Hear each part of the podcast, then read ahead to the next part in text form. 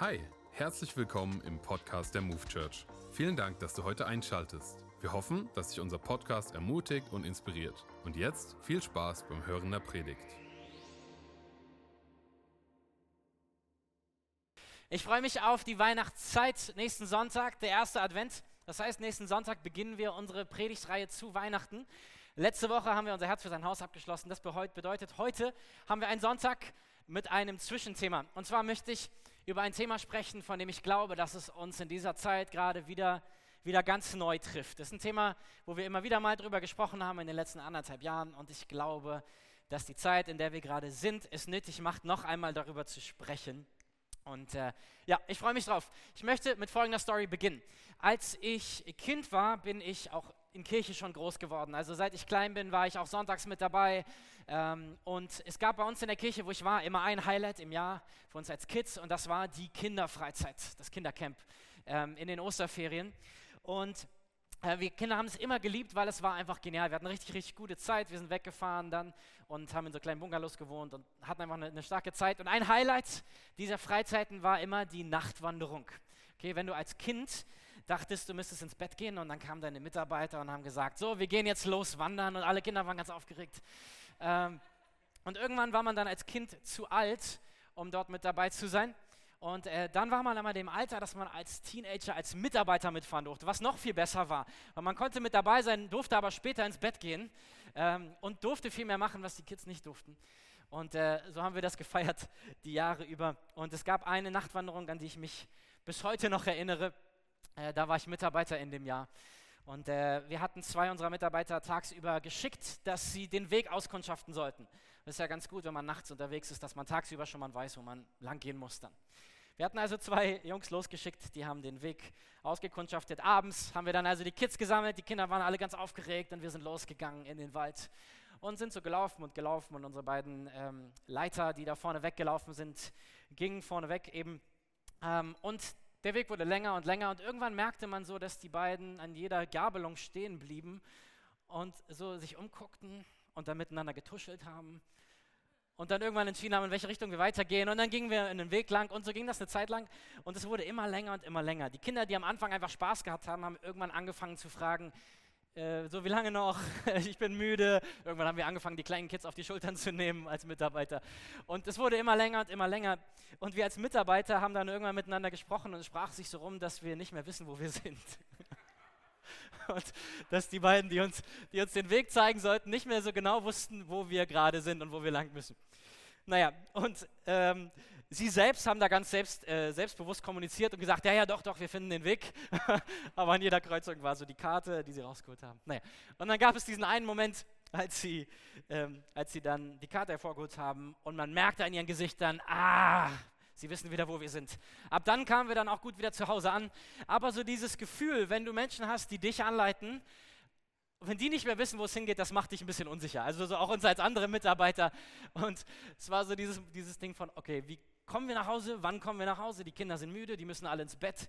Ähm, und wir sind alle wohlbehütet zu Hause wieder angekommen. Das war gut. Ähm, eine zweite Story, an die ich denken musste, und beide möchte ich verbinden für das Thema von heute. Als ich elf Jahre alt war, sind wir nach Berlin gezogen. Ich komme gebürtig aus einer Kleinstadt in Nordhessen mit 15.000 Einwohnern. Und dann sind wir nach Berlin gezogen, 3,5 Millionen Menschen. Ähm, und auf einmal war alles anders. Ich weiß noch am Anfang, wie, wie verunsichert ich war in der Stadt. Weil alles war groß und weit und so viele Häuser und so viele Straßen und alle Häuser sahen auch irgendwie gleich aus. Und ähm, es hat mich einfach überfordert. Ich kam halt vom, vom Dorf, vom Land und ich war auf einmal in so einer riesigen Stadt. Wir hatten eine Familie, mit der wir uns angefreundet hatten schon vorher. Und äh, die hatten einen Sohn in meinem Alter. Und an einem unserer ersten Tage, als wir nach Berlin gezogen sind, ich weiß nicht, ob es der Umzugstag war oder danach, ähm, kamen sie uns besuchen und er meinte, komm, lass uns mal in die Stadt gehen. Und ich war so, okay, gut, unsere Eltern haben es uns erlaubt, wir sind also in die Fußgängerzone losgezogen. Und ich, ich weiß noch heute, wie ich mit ihm gelaufen bin und ich mich richtig krass unsicher gefühlt habe, weil ich nichts wiedererkannt habe. Es war alles neu, alle Ecken sahen für mich gleich aus. Und irgendwann habe ich zu ihm gesagt, bist du sicher, dass wir richtig laufen? Und er hat nur gelacht und meinte, ja, natürlich, weil er wohnt da schon sein Leben lang. Also er wusste, wo wir lang gegangen sind, er kannte das wie seine Westentasche. Ähm, und er, er, hat mich gut in die Fußgängerzone geführt und auch gut wieder zu Hause abgeliefert hinterher. Ähm, was möchte ich mit diesen Stories aussagen? Folgendes. In beiden Situationen habe ich mich unsicher gefühlt. Aber es hatte gar nicht so viel damit zu tun, ob die Leute, die mich geleitet haben, wussten, wo es lang geht, sondern es hat damit zu tun gehabt, wie sehr ich ihnen vertraut habe, ob sie wissen, was sie tun. Mein Freund, der sehr genau wusste, wo ich lang gehen musste in dieser Fußgängerzone, weil er dort schon sein Leben lang gelebt hat. Ich war mir trotzdem unsicher, weil ich nicht genug vertraut habe, dass er weiß, was er tut. Und ich möchte heute über Angst sprechen. Das Thema ist, wie du Angst besiegst. Und die Unsicherheit und die Ängste, die wir in uns tragen, haben ganz viel mit dem zu tun, wie wir das Leben beurteilen und wie sehr wir darauf vertrauen, dass Gott weiß, was er tut mit unserem Leben. Weil ich glaube, wenn es dir so geht wie mir, dann bin ich mit Gott manchmal so, wie ich mit meinem Freund war, als er mich da in die Stadt geführt hat. Ich laufe durch das Leben und ich frage mich manchmal, muss ich rechts oder links laufen? Und Gott, hier sehen alle Möglichkeiten gleich aus und ich bin überfordert und das macht mich unsicher und ich weiß nicht, was ich tun soll. Und Gott steht an meiner Seite und sagt, ich war hier überall schon, ich weiß, wo es lang geht. Lass mich dir doch zeigen, wo es lang geht. Lass mich dir doch den Weg zeigen. Lass mich dir Sicherheit geben. Und ich stehe nebenher und ich denke so, ach Gott, und wo soll es lang gehen? Und, ah, und ich weiß jetzt nicht, was ich hier machen soll und ich weiß nicht, was ich da machen soll. Wer weiß, wovon ich spreche?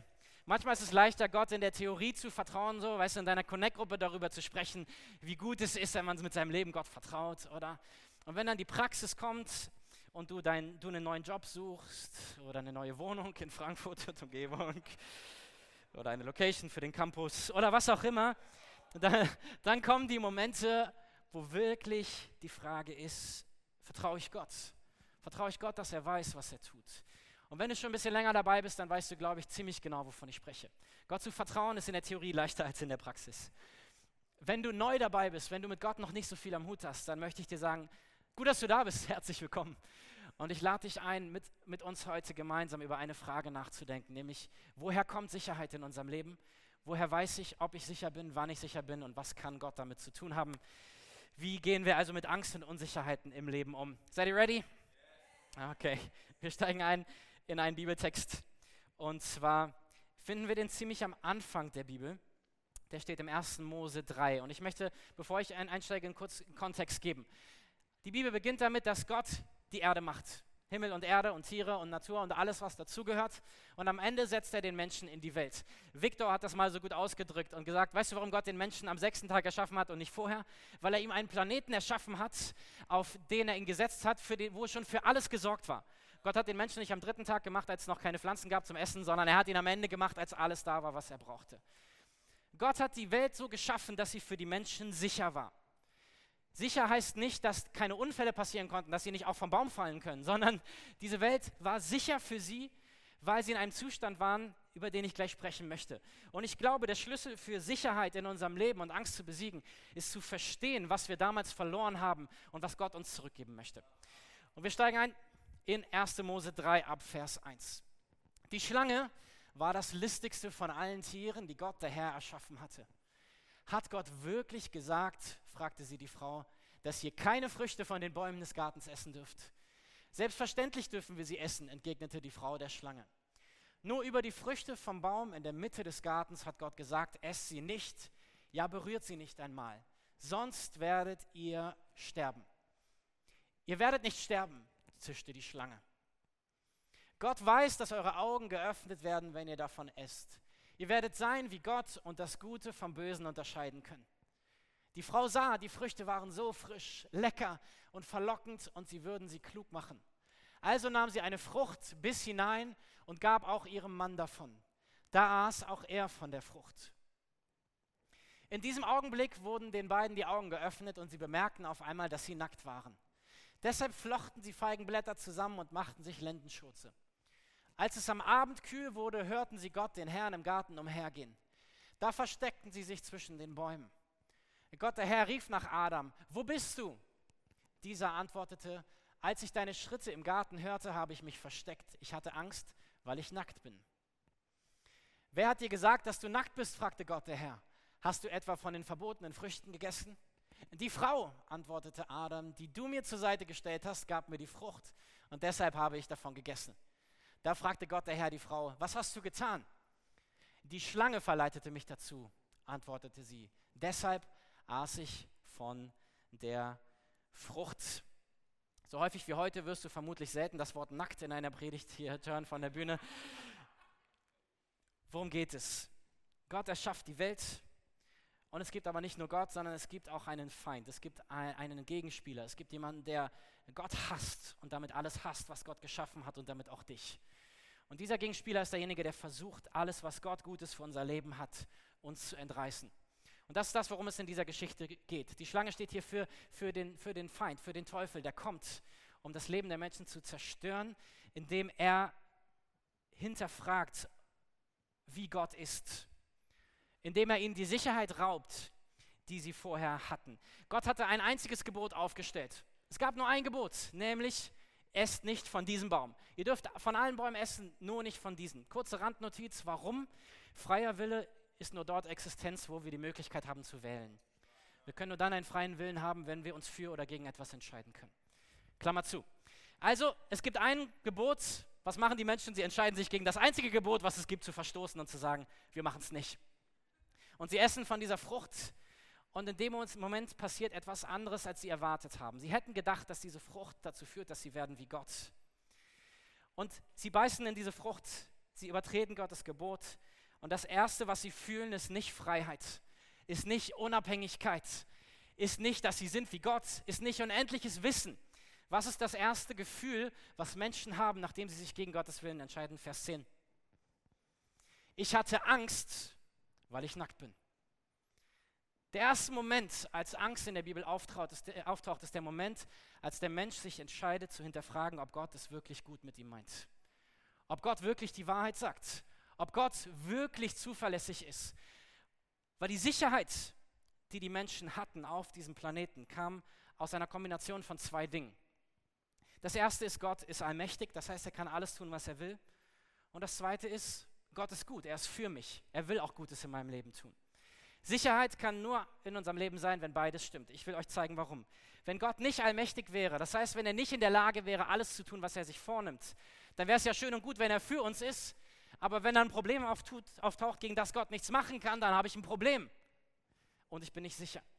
Wenn Gott allmächtig ist, ich mir aber nicht sicher bin, ob er für mich ist, dann ist mein Leben niemals sicher, weil ich nicht weiß, ob Gott jetzt gerade Gutes für mich möchte oder nicht. Alle Religionen dieser Welt bauen auf diesem Prinzip auf, dass sie versuchen, Gott oder Götter oder das Göttliche zufriedenzustellen, damit sie Gutes bekommen. Der Glaube an Jesus, er macht das Gegenteil. Er zeigt, dass Gott schon sich festgelegt hat, dass er für uns ist. Und aus dieser Überzeugung heraus wissen wir, dass wir ein sicheres Leben leben können.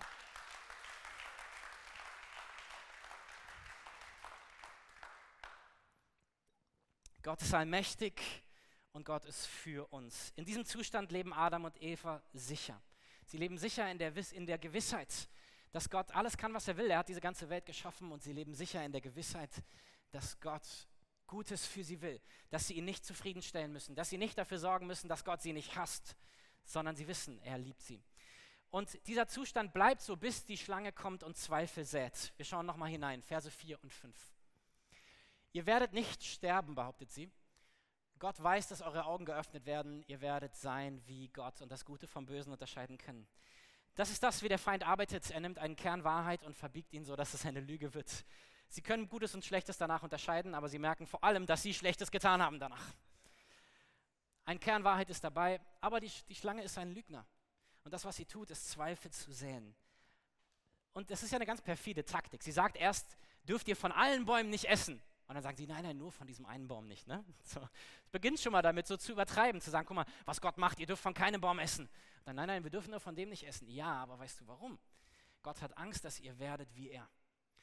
Und das ist, wenn man so will, das Urproblem der Menschheit, dass wir glauben, dass wir ohne Gott besser dran sind als mit ihm. Dass wir glauben, dass letztendlich, wenn wir ihm vertrauen, wir den Kürzeren ziehen könnten, wir Dinge verlieren könnten. Und so baut sich in uns eine Unsicherheit auf, die wir versuchen, auf alle möglichen Wege zu bekämpfen. Sicherheit in unserem Leben funktioniert nur dann, wenn wir zurückkehren an den Ort, wo wir sagen, Gott, wir vertrauen dir, dass du 100% gute Absichten mit unserem Leben hast. Und nicht nur, dass du es willst, sondern dass du es auch kannst. Die Schlange überzeugt die beiden, dass Gott ihnen etwas Gutes vorenthält. Und auf einmal ist ihre Welt unsicher.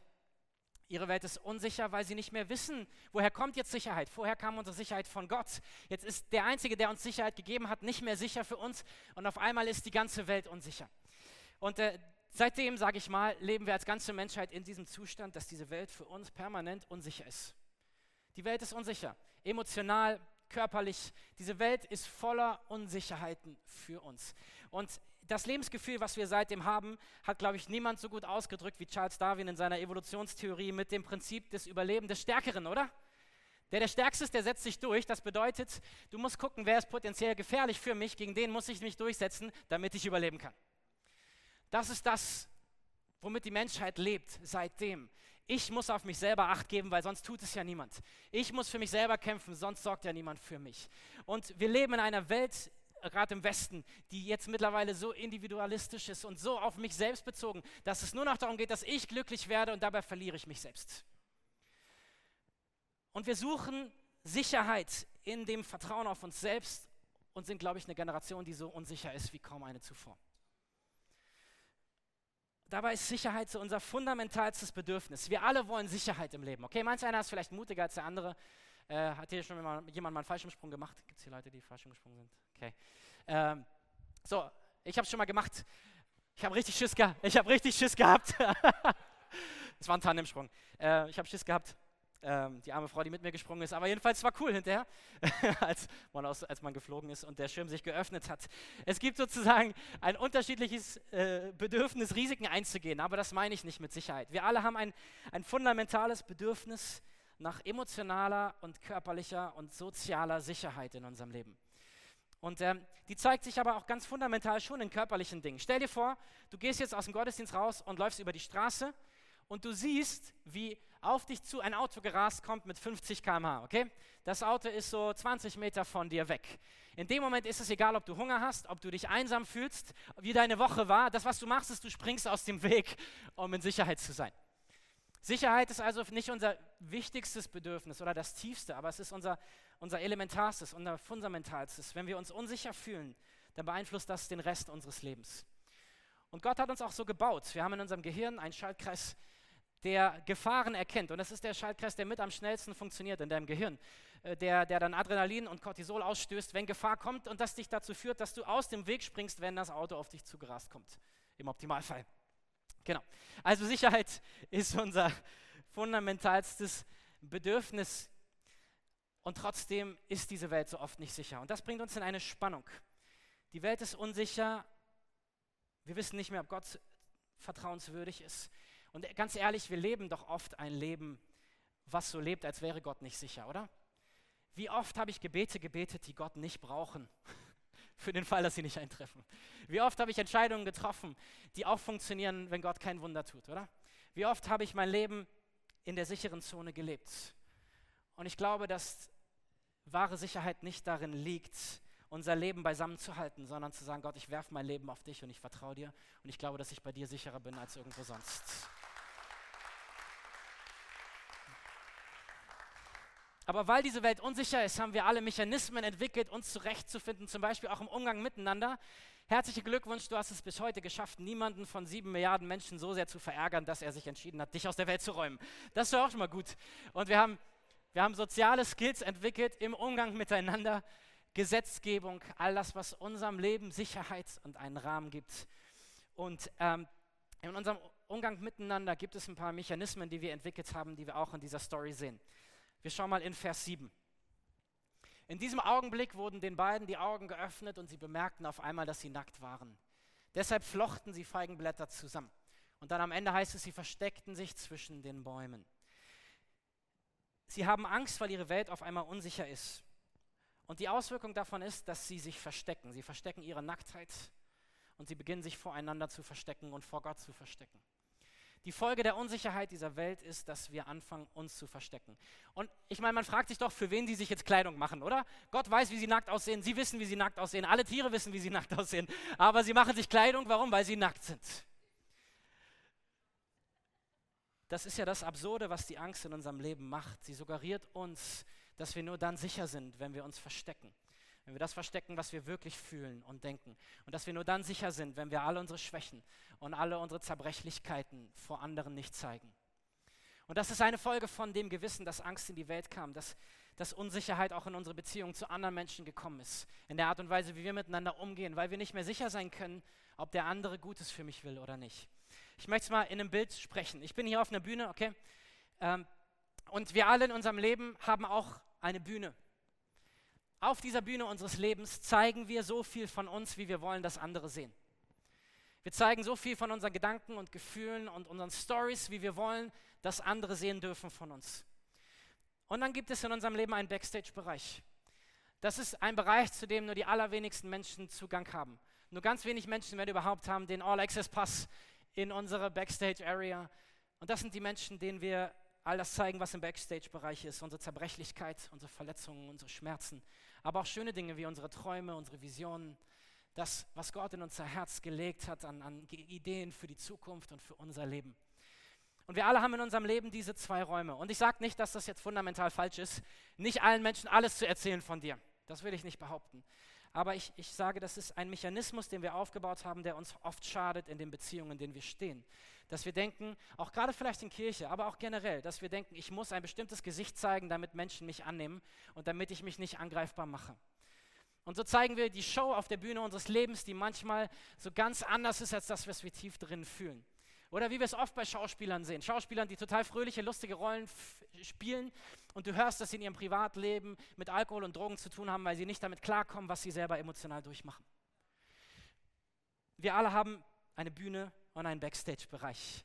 Und so wie Adam und Eva verstecken wir uns, verstecken wir Teile von uns, um unser Leben sicher zu machen. Okay, meine Predigt ist aber nicht nur warum du ängstlich bist, sondern wie du Angst besiegst. Die Frage ist also, wie kommen wir aus diesem Kreislauf der Unsicherheit raus, der uns Gott gegenüber skeptisch macht, der uns anderen Menschen gegenüber skeptisch macht. Und ich möchte mit euch eine zweite Stelle anschauen, 2. Mose 20, Vers 4. Du sollst dir kein Götzenbild machen, anfertigen von etwas, das im Himmel, auf der Erde oder im Wasser oder unter der Erde ist. Ähm, das ist ein Auszug aus den zehn Geboten. Wenn du schon ein bisschen länger dabei bist, dann weißt du, was es ist. Falls du neu bist, folgendes ist die Story. Gott führt das Volk Israel aus Ägypten, dort waren sie als Sklaven. Und er führt sie in ein anderes Land und auf dem Weg macht er ein Bündnis mit ihnen. Er sagt folgendes, sprechen wir miteinander ab. Ich werde euer Gott sein, ich werde für euch sorgen, wenn ihr folgende Bestimmungen einhaltet. Und dann gibt er ihnen die zehn Gebote und sagt, das ist unser Vertrag, wenn ihr das einhaltet, dann wird es euch gut gehen.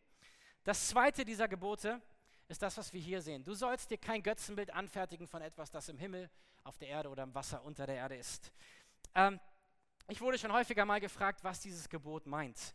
Ich kann dir schon mal sagen, was es nicht meint. Das meint nicht, dass dein Kind eine Sünde begeht, wenn es Jesus malt. Ein Götzenbild zu machen ist etwas anderes als, als Gott zu malen, sondern es geht um etwas in uns. Das zweite Gebot ist mehr auch als das, wie wir manchmal predigen als Prediger, ehrlich gesagt, so, du sollst keine Götzen haben, du sollst nicht dein, dein Geld über Gott stellen und deine Familie über Gott stellen und deine Arbeit über Gott stellen. Es geht um mehr als das. Es geht um mehr als eine Minderwertigkeit Gottes, der sagt, wer, irgendwer ist wichtiger als ich. Sondern es geht um etwas, wie wir und woher wir in unserem Leben Sicherheit bekommen. Und dafür müssen wir uns mal in die Gedanken der Antike versetzen, der Menschen aus dieser Zeit. Stell dir vor, Du hättest keine Wissenschaft in der Form, wie wir sie heute haben. Du wüsstest nicht, wie das Wetter entsteht, Regen. Du wüsstest nicht, wie der Boden fruchtbar ist. Und du wüsstest nicht vorherzusagen, wann Stürme kommen, wann Hagel kommt. Und in einer Kultur, die auch viel von Landwirtschaft lebt oder generell auch vom Wetter abhängig ist und keine Wettervorhersage hat, ist die einzige Möglichkeit, Sicherheit herzustellen, Gott zufriedenzustellen. Götter zufriedenzustellen, sich Götzen von Gottheiten zu machen, die zum Beispiel hinter dem Wetter stehen. Und der Gedanke von Götzen in der Zeit damals ist Kontrolle. Ich hole mir ein Stück Kontrolle über mein Leben zurück. Indem ich eine Figur habe, der kann ich opfern, die kann ich angucken, die kann ich anbeten und die gibt mir in meinem Leben das Gefühl von Sicherheit. Wenn ich dem Regengott tanze, dann regnet es und dann habe ich Sicherheit, dass meine Ernte gut wird. Und ich versuche sozusagen, ihn nicht ungnädig zu stimmen, weil sonst hagelt es und meine Ernte ist kaputt. Das steht hinter dem Gedanken von Götzen. Es sind Dinge, mit denen wir versuchen, Sicherheit über unser Leben zu gewinnen, die außerhalb von Gott liegt. Was in dieser Story passiert, ist folgendes. Mose bekommt die zehn Gebote von Gott. Und ähm, das Volk Israel war ein bisschen ungeduldig, weil Mose so lange bei Gott war. Und in der Zeit ähm, entscheiden sie sich und sagen, Mose kommt wohl nicht mehr wieder. Er hat es wohl nicht überlebt, auf dem Berg zu sein bei Gott. Und sagen, unser Leiter ist weg, was machen wir jetzt? Wir brauchen Sicherheit. Und sie gehen zu Aaron, dem zweiten Mann, und sagen, mach uns ein Kalb, was wir anbeten können. Also nimmt er das ganze Gold, er schmilzt, er macht so eine Götzenstatue, eine riesige. Und dann tanzen sie um ein goldenes Kalb in der Wüste und sagen, sie, Israel, dein Gott, der dich aus Ägypten geführt hat. Warum machen sie das? Das gibt ihnen Sicherheit. Das ist etwas, was sie sehen können, was sie anfassen können, was sie spüren können. Wenn Mose sie schon verlassen hat und Gott sie im Stich lässt, dann haben sie wenigstens hier etwas, was sie anfassen können. Etwas, was ihnen Kontrolle gibt. Und deswegen ist Mose so sauer und haut die Steintafeln weg und sagt, Leute, ihr habt nichts verstanden. Unser Bund mit Gott baute darauf, dass Gott bei uns ist. Das ist die Sicherheit. Dass Gott bei uns ist und nicht irgendein Kalb. Die Sicherheit unseres Lebens kommt durch die Anwesenheit Gottes in unserem Leben.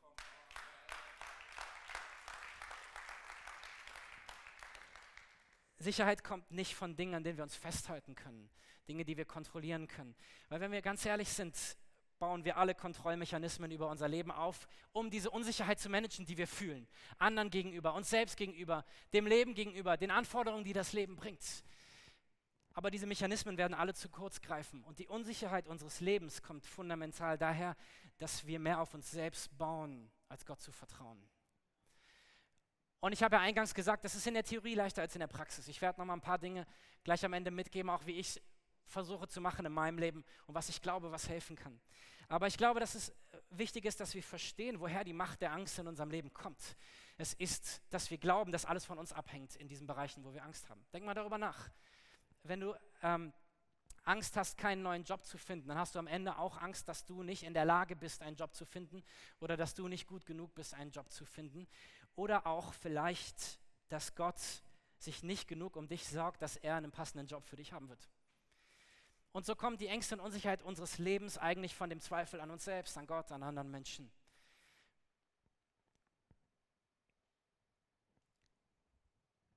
Die Unsicherheit unseres Lebens versuchen wir also zu managen und äh, keiner von uns geht ja den ganzen Tag mit Angst durch die Welt. Wir haben ja Mechanismen entwickelt, dass wir sagen, okay, es gibt bestimmte Grundannahmen, auf die stellen wir uns. Und das finde ich spannend. Zum Beispiel, jedes Mal, wenn du in einen Fahrstuhl steigst, vertraust du darauf, dass die Gesetze der Physik immer noch so funktionieren wie gestern.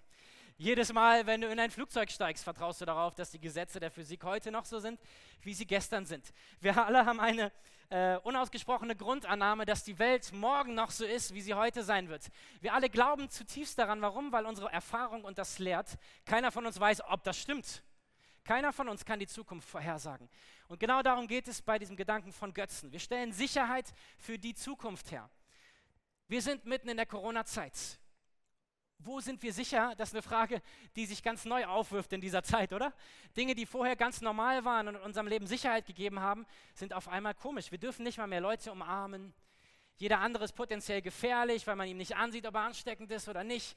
Nicht mal die beste Impfung ist 100% sicher, oder? Wie sind wir sicher?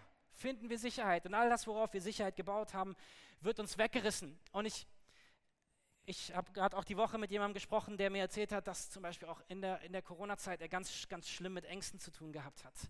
Und für mich ist es genau das. Vielen von uns wird das Fundament weggerissen, auf der wir Sicherheit gebaut haben. Und die Frage ist, wie, wie, wie kann ich jetzt noch sicher sein? Was ist, wenn ich krank werde? Was ist, wenn, wenn ich die Person, die neben mir sitzt, Corona hat? Was ist, wo, woher bin ich sicher? Ist nicht so. Keine Sorge. ich will jetzt hier niemanden äh, reinreden. Okay. Eigentlich möchte ich dir heute eins sagen, diese Welt ist nicht sicher, niemals, an keiner Stelle, zu keiner Zeit. Gott ist sicher.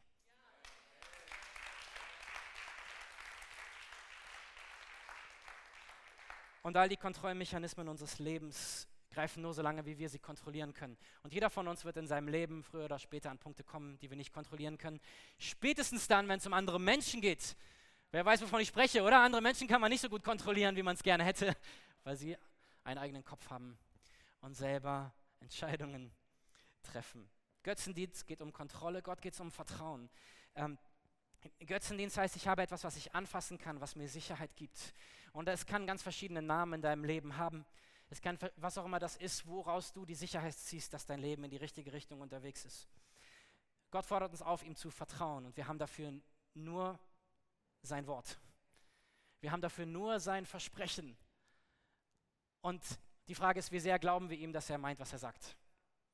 Und das ist das, wozu die Bibel uns einlädt. Vertrauen in einen unsichtbaren Gott zu haben, mehr als in die Dinge, die wir anfassen können. Mehr als in ein goldenes Kalb, mehr als in Götzenfiguren. Und unsere Entscheidung ist also, entscheiden wir uns in Angst zu leben oder in Vertrauen. Nichts anderes ist ja auch unser Herz für sein Haus, was wir gerade gemacht haben. Oder wir haben uns entschieden, zusammenzulegen, zu sagen, Gott, wir wollen einfach ein paar Projekte noch schneller vorantreiben. Aber jedes Mal, wenn wir auch finanziell investieren, lassen wir etwas los in Gottes Hand, in dem Vertrauen, dass er weiß, was er damit tut und dass damit etwas Gutes wird und dass er auch uns weiter versorgt. Wir können uns entscheiden, ob wir in Angst leben wollen, in dem Glauben an die Unsicherheit der Welt, oder ob wir uns entscheiden, Gott zu vertrauen. Die Bibel gibt uns genug Zusagen, denen wir vertrauen können. Ich möchte nur mal drei exemplarisch euch zeigen. Psalm 23, Vers 1. Der Herr ist mein Hirte, ich habe alles, was ich brauche. Hebräer 13, Vers 6. Deshalb können wir zuversichtlich sagen, der Herr steht zu mir, deshalb fürchte ich mich nicht. Was können Menschen mir anhaben? Matthäus 6, 31 und 32. Hört auf, euch Sorgen zu machen um euer Essen und Trinken oder um eure Kleidung. Warum wollt ihr leben wie die Menschen, die Gott nicht kennen und diese Dinge so wichtig nehmen?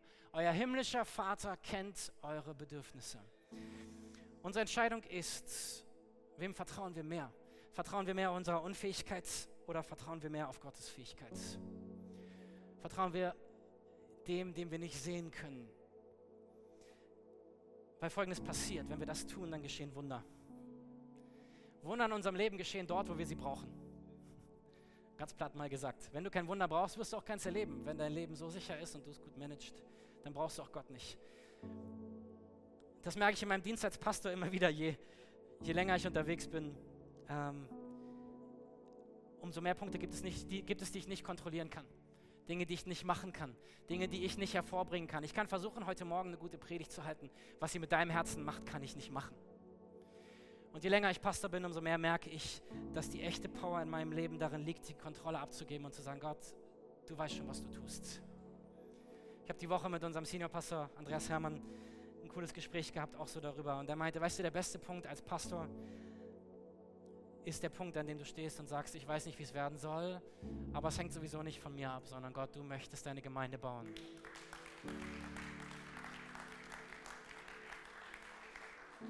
Was nicht heißt, dass wir uns nicht Mühe geben, dass wir nicht immer besser werden, ne? dass wir nicht auch unser Bestes dafür geben, aber es heißt, letztendlich habe ich meinen Dienst nicht in Kontrolle, habe ich mein Leben nicht in Kontrolle, sind meine Entscheidungen immer begrenzt auf das, was ich jetzt weiß und jetzt sehe und jetzt erlebt habe.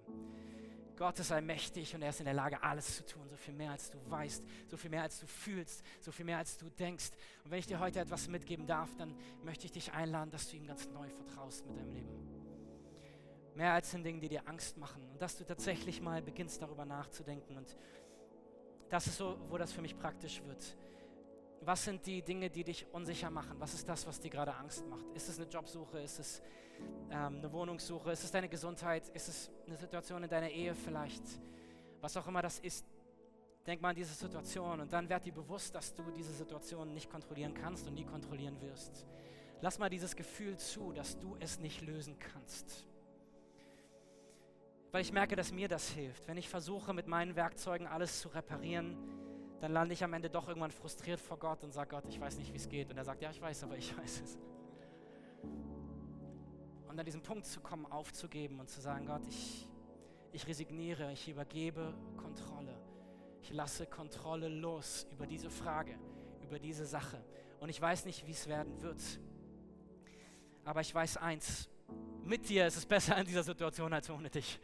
Und ich brauche dich hier dabei und ich brauche dich bei mir. Und ich danke dir, dass du an meiner Seite bist und mit mir durchgehst. Und dann machen wir eins, dann gehen wir mutige Schritte. Weil wenn ich weiß, dass ich sowieso nicht alles unter Kontrolle habe, dann kann ich loslassen und sagen, Gott, ich vertraue, dass du für mich sorgst. Und ich strecke die Fühler aus und ich schaue. Was sagt Jesus? Wer sucht, der wird finden. Oder? Er sagt nicht, wer nicht sucht, der, dem schenkt Gott was, sondern wer sucht, der wird finden. Das heißt, wir machen uns auf die Suche und Gott schenkt das Finden.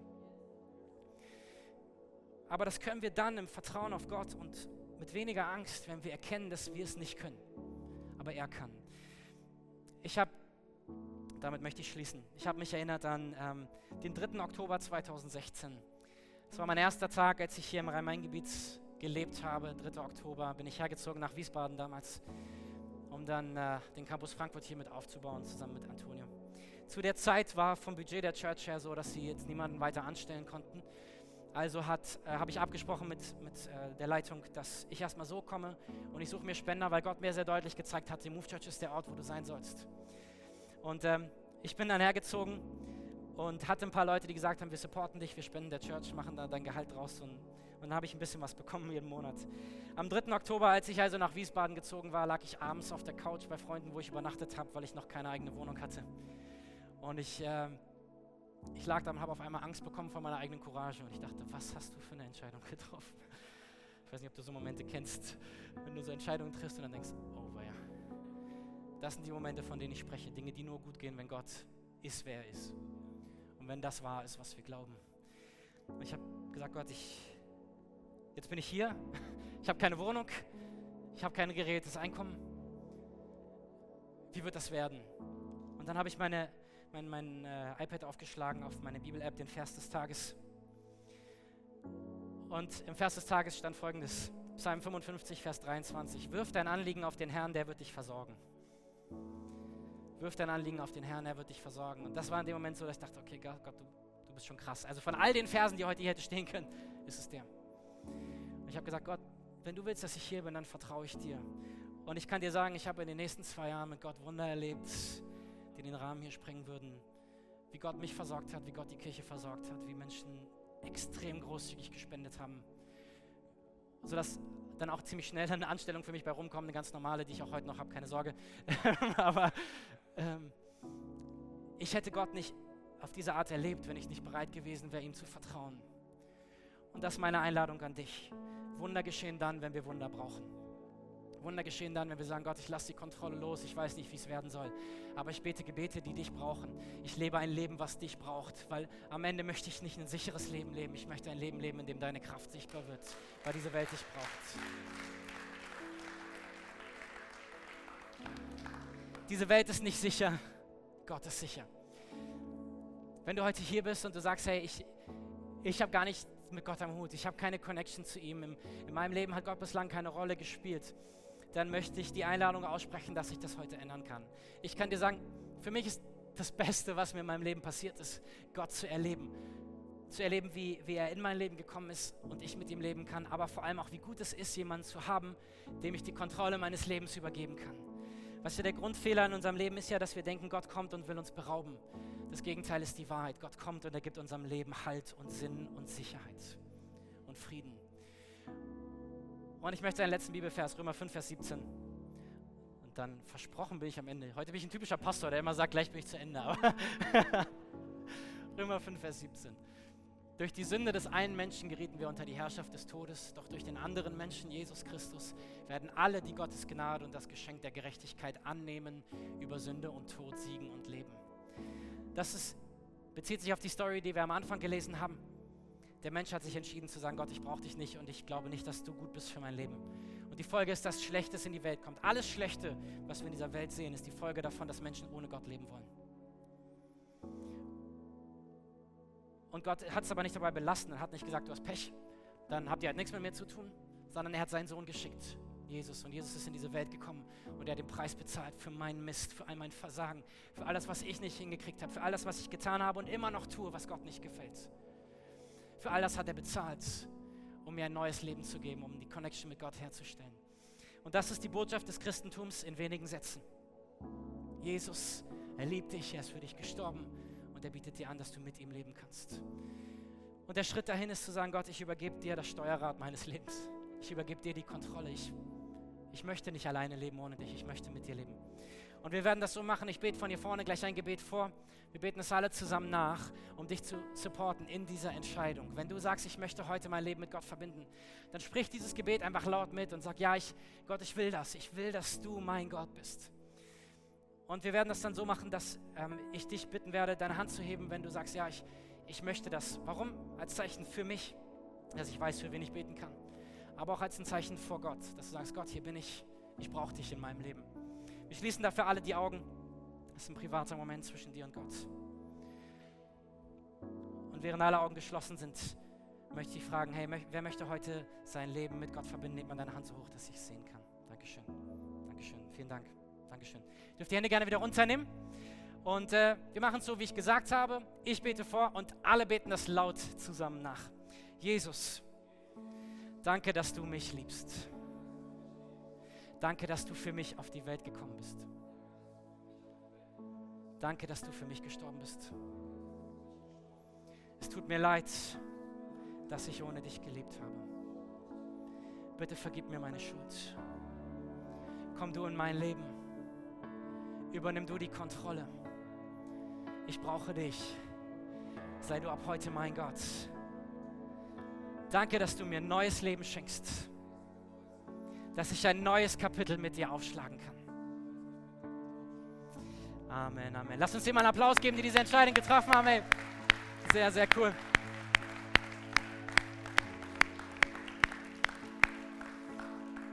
Großartige Entscheidung. Adam wird euch gleich sagen, wir wollen euch noch beschenken. Womit sagt ihr euch gleich? Lasst uns zusammen aufstehen. Wir werden nochmal in den Song gehen. Und vorher möchte ich dich dazu einladen, dass du das, was jetzt in der Predigt bei dir aufgestiegen ist, so innerlich, dass du es vor Gott bringst. Sagst, was sind die Punkte, wo Unsicherheit und Angst in dein Leben gekommen sind? Und das, was sind vielleicht auch Punkte, an die du dich krallst, wo du versuchst, Sicherheit rauszugewinnen? Und wo lädt Gott dich ein, Dinge loszulassen? Und wir werden gleich nochmal in den Song gehen es darum geht, dass Jesus der Ursprung unseres Friedens ist. Und ich lade dich ein, dass du das dann auch nochmal so aussingst über dein Leben. Wir werden uns 30 Sekunden nehmen, dass du einfach Gott nochmal das hinlegst, was dir jetzt im, im Kopf ist, im Herzen ist. Ich bete für dich.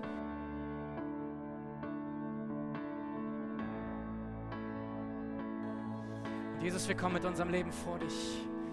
Herr, du bist unser Freund für alle Zeit. Du bist der Grund, warum wir leben. Du bist der, für den wir leben wollen wir bringen unser Herzen einfach oder unsere Lebenssituation vor dich her, das, was uns Angst macht, das, wo wir uns unsicher fühlen, das, wo wir nicht wissen, wie es weitergeht. Und wir wollen dir heute sagen, wir wollen uns entscheiden, dir zu vertrauen. Nicht nur heute, sondern auch morgen früh, wenn wir aufstehen und sich alles wieder anders anfühlt.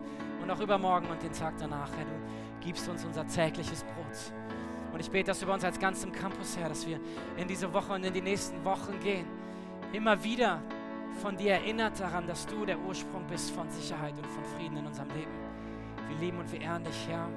Wir danken dir, dass du gut zu uns bist, dass du gute Absichten hast und wir glauben dir, dass du für uns bist und dass du alles kannst. In deinem Namen Jesus. Amen. Amen.